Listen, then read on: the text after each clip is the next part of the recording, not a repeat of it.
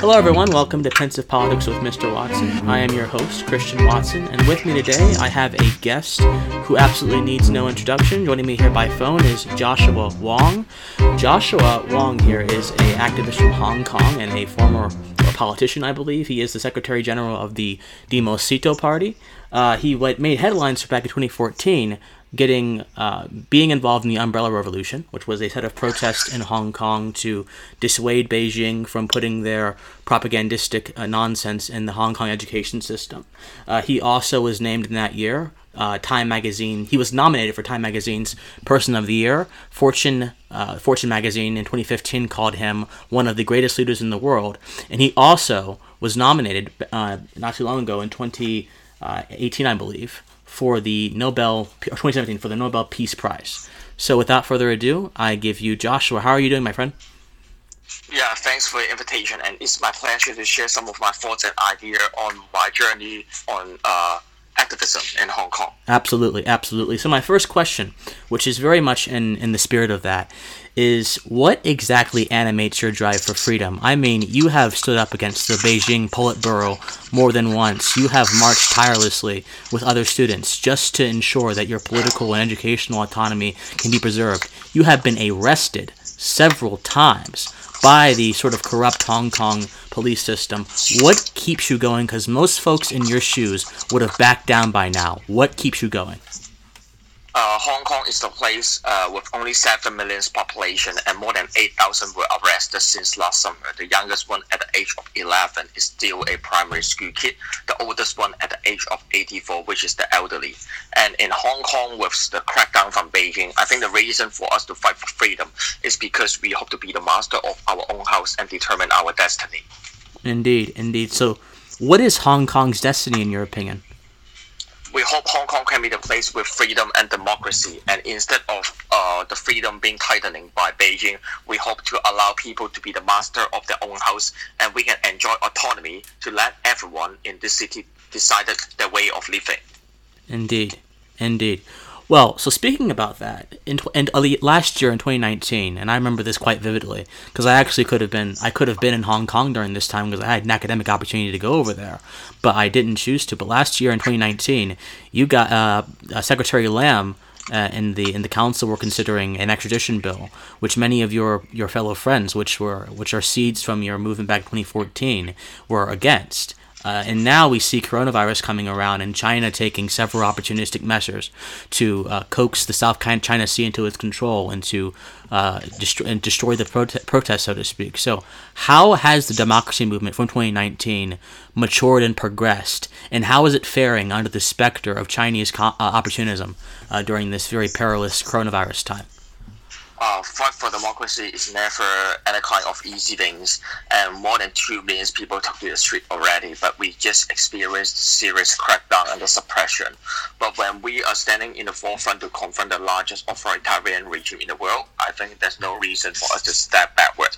And how we continue street activism and also international advocacy, hope to let the world encourage people, civil society, and government around the world to stand with Hong Kong and to uphold and safeguard liberal value that we believe in. Absolutely, absolutely. So, how are the Hong Kong activists handling the coronavirus situation right now?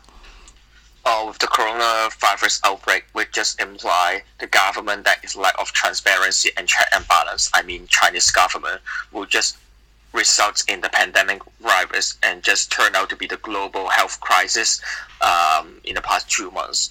And the government, without accountability and not responsible uh, to deal with the crisis, uh, is what we experience in Hong Kong, especially in Hong Kong uh, when we urge the government to shut down and close the border, not allow mainland travelers uh, travel to Hong Kong, and Beijing uh, and Hong Kong government just ignore it and still allow people travel to Hong Kong. And I think how national pride override public health is what we experience in Hong Kong. Mm-hmm, indeed. So, the protest. Do you intend to continue the protest, or does the movement intend to continue the protest after? We will continue the protest after the decline of the coronavirus, and Very I good. believe this summer will be our movement uh, continue again. Yeah. Very good, very good, very good. It's, it's, I'm, I'm happy to see that you guys haven't really um, let let this virus or anything like it slow you down because what you guys have in Hong Kong is something incredibly beautiful that I think the world can emulate if we're talking about preserving freedom. So. I wanted to move on to the fact that you are a resilient young lad, in my opinion. You have taken a lot of barbs from the People Republic of China state run media that have tried to assassinate your character over the years. I mean, whenever you've done congressional hearings, like when you went to the congressional hearing not too long ago to talk about uh, the Hong Kong Democracy Act, which you helped pass last year, um, I believe there was a lot of calls and a lot of suspicion from folks in the East calling you a CIA asset and now all that other kind of nonsense. So, how have you channeled those sort of de- derogatory, defamatory lies into success for the Hong Kong freedom movement? Yeah, I think that's the fake news and the misleading propaganda provided by Beijing, and to accuse that I'm one of the CIA agent or trained by U.S. Marine. And uh, as Hong Kongers, I born and live and love Hong Kong very much. And of course, uh, we welcome everyone, no matter with different cultural background or come from different country, to support Hong Kong. But this kind of uh, blame or criticism is not real at all, and the fake news in authoritarian regime has always become the channel for them to silence the voice of dissidents. Yeah.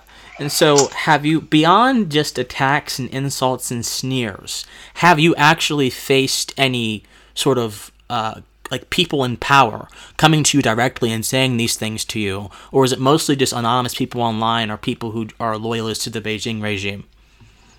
Even pro Beijing politician yeah. in Hong Kong didn't believe that I was trained by U.S. Marine. Oh my! And it's just oh my! Yeah, so it's just uh, fake news by those pro-Beijing newspaper. But even politician or government official didn't trust on it. Right. Oh my. That's that's a shame. That's a shame. And so in the, in the newspapers in Hong Kong, I assume attack you as well sometimes.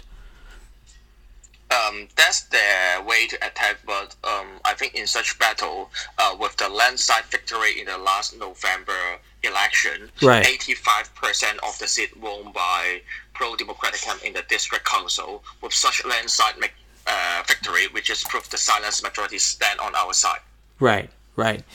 I'm curious uh, when when when Lam resigned the uh, refu- the extradition bill last year.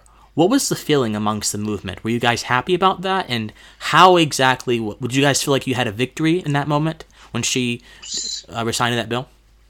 successfully forced the government to withdraw the bill is one of the remarkable achievements, but I think that's just a short-term goal. And how to stop the police brutality, and in the long run, we need to ask for free election. I think that's our battle and the fight. Absolutely, absolutely, I agree. And so, in that fight and in that battle, which political or religious figures have inspired you or have just made you want to keep going exactly, if you have any at all? uh, Hong Kong is the one that inspire me and impress me a lot and motivate me continue to fight in the future. Sometimes when we feel downhearted or depressed, but with the solidarity and how Hong Kong people still keep on the fight, especially in the uh, uh, the protest movement since last summer, I think it really inspires us to continue the fight. Right, right, absolutely, absolutely. And so, just just tell me, who in Hong Kong right now? Because I, I remember a remark you made to the media. You said that what you're doing is great, but there are folks in Hong Kong that risk a lot, and that you're thankful for them. How how exactly when you work with these people? How exactly do you uh, uh, just like how exactly do they operate and like what makes you admire them when, when they're still all fighting freedom like you're doing? What makes you really like them? in Hong Kong with activists because of fight for freedom result in six years or even seven years in prison compared to just being jailed for 100 Absolutely. days. My goodness. The price I pay is a small piece of cake. My goodness. My goodness. And so that's actually it leads right into my next question actually. So when you were detained, when you were locked up by by the sort of the, the foot soldiers of the of, of the Xi re- regime, how did you feel? I, I believe when you were first detained, you were 17, correct? How exactly did you feel? How has that experience molded you or shaped you? Because most people at such a young age being locked up would have had trauma- traumatic scars that would have stopped them from doing whatever they're doing right now. How has it affected you? Instead of uh, wait until uh, graduate from university all, uh, how we uh, will continue the uh, fight after we enter the government or work as a professionals. I think how to make change when we are still in school as a student activist is extremely important because youngster can make change and be the change we want to see. I think that's how we encourage each other in such battle. Right. And so when you were locked up, though, when you were in jail, how were you? How, how did you handle that? How did you feel? With lots of uh, Hong Kongers sent letter to me, show their support, uh, which really impressed, and also uh, us to realize that um, Hong Kongers will never surrender. Absolutely, absolutely. Do you foresee a world where Hong Kong is completely free from the Beijing Dragon? Do you foresee a world where Hong Kong will be itself, or do you think that? Or are you just trying to go for degrees of political freedom as opposed to total political freedom? So is the, the question is, do you want, just as the movement has said in the past, free and fair elections? Or do you want complete and utter freedom as a whole? Democracy and autonomy are the two critical elements and also the goal for Hong Kong. And we hope one day Hong Kong can be the place with freedom and democracy. And that's our wish and also how we cherish on. Absolutely, absolutely. Um, so, yeah, that's actually good. That's good because like my next question would be, in your view, what is the future of the Hong Kong freedom movement exactly? Where does it go from the summer of 2019, getting the government to yank back that atrocious, vile, and demonic extradition bill, to now the fall, the, the sort of uh, spring of 2020, when the future for a lot of freedom movements, including Hong Kong's, seems somewhat uncertain in the face of the coronavirus. What's next for you guys? Uh, we hope to take the majority in the upcoming September election. We hope to take the majority in the Legislative Council. The Legislative Council of Hong Kong should be the place representing the voice of people instead of uh, just uh, gathering those Beijing loyalists with the puppet of China. And how we can continue the fight on the street and also uh, take the landslide victory again in the upcoming election. That's our goal. Absolutely, absolutely. And so, do you see ways? Because because for a very long time, you guys didn't have very much political power, and for for actually for a time, or even when you did get political power, you're still some people uh, in the Beijing propaganda machine still try to deride you and still try to attack you, and they've convinced some people in the public to do so. Do you see any way for those in Hong Kong who want freedom to to get freedom and to fight for it in a way that that doesn't require them to become elected? Do you see any sort of social ways people could do it? Uh, no matter lawyers, social worker, uh, those are really responsible and commit a lot. And I think uh, how we continue the fight is really important. Not only politician or lawmaker, even activists, uh, scholar, um, that they can contribute a lot and make difference. Absolutely, absolutely. And so, how? Uh, just going back to your first, your first for, hurrah into into the Hong Kong activist scene in 2014, when you were fighting with your friends to ensure that your education, your academic freedom was preserved. Do you think there's academic freedom in Hong Kong right now? Is it better than it was when you first fought it back in 2014, or has it gotten worse? Academic freedom is strongly eroded by Beijing with political censorship and only uh, where, uh, have welcomed those pro-government um, attitude or etc. But I think also we are responsible continue the fight. So even with such censorship in different sector, we need to continue and never give up. Absolutely, absolutely. And so, are you in university right now, or are you outside uh, of education? Yeah, yeah, yeah. Okay, okay. I mean, yeah. Yeah, and so how how is it there? Is it okay? Is it better there? Is it good there? Uh, now because of the outbreak of virus, uh, there is uh, uh yeah, just uh, trying to be uh, uh, continue class uh, by video conference. Yeah. Oh my, that's oh that, that's a shame. That's a shame.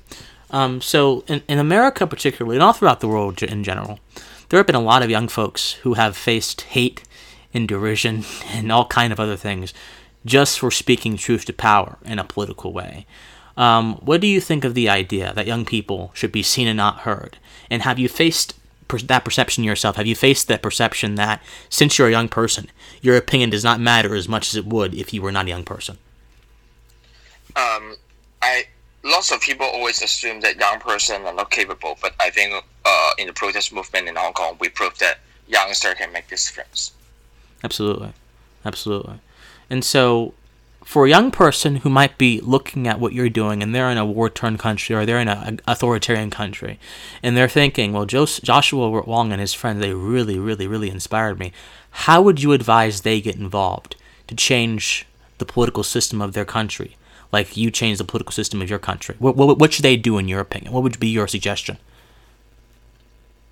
Be the change you want to see is always how I encourage people around the world, especially for youngsters, if they have to make change. Even the cultural context or historical background or political system uh, are totally different with Hong Kong, but how to make change in the society, no matter from rally, demonstration, protest, online campaign, at least let our voice being heard in Absolutely. the society and Absolutely. being listened by the government. Absolutely, absolutely. And so, what about those who might be squeamish and who might be scared they're going to get arrested or their families are going to be attacked? How would you how would you advise them? Because what you've done is incredibly brave, it's incredibly extraordinary. But I'm afraid a lot of people don't have the same sort of tenacity or will to be willing to go to jail for what they believe in. So, what do you think those kind of people should do?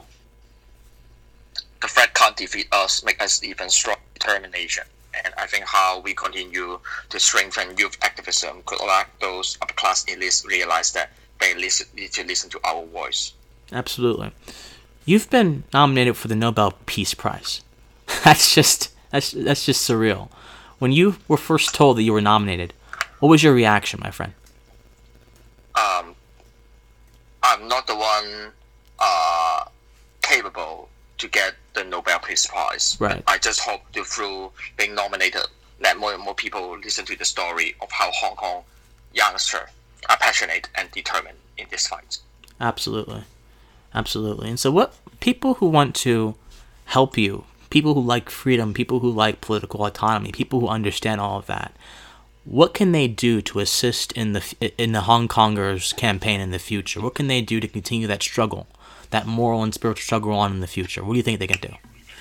Follow our Twitter and uh, join the online petition and to track on the news of Hong Kong and uh, to encourage more of your friends to care about Hong Kong. Here is a city that confront the largest authoritarian regime, and we hope to safeguard freedom and democracy that we all believe in. Absolutely. And so, in your view, Joshua, and, uh, and in a few moments I'll let you let you go. I'm so grateful for your time. But in your view, what does true democracy in Hong Kong look like? Hong Kong should be recognized as an international city instead of just a ordinary or uh, normal city under the rule of Beijing mm. and being merged into Guangzhou, Shenzhen, or part of mainland China. And here is a place that allow people to freely choose their way of living, determine their own future, and energetic and passionate to let people to enjoy uh, the attractive point of the city. Absolutely, absolutely. And so you want Beijing to be politically neutral, politically itself, yes. sovereign, sovereign. No, you want, you want you want Hong Kong to be politically neutral. Okay, okay.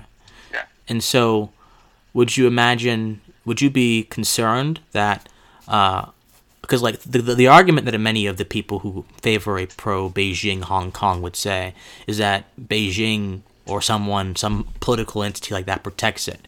Would you be concerned about Hong Kong being attacked at all if that were the case, or do you think that Hong Kong can defend itself by itself? Uh, Hong Kong is being cracked down and attacked by Beijing and Hong Kong riot police, and that's the reason we can't keep silence. Indeed. Indeed, absolutely. Well, uh, Joshua, I, th- I am so grateful for your time. Um, just you are an, a remarkable individual who has done remarkable things, and I think that you should stand as a beacon of what people who want to fight for freedom can do in this country. I absolutely, and and in the world too. So, do you have any last words before I let you go, my friend? Uh, that's my sharing. Thank you. Indeed. All right. Thank you so much, Joshua, and thank you so much, everyone. Goodbye.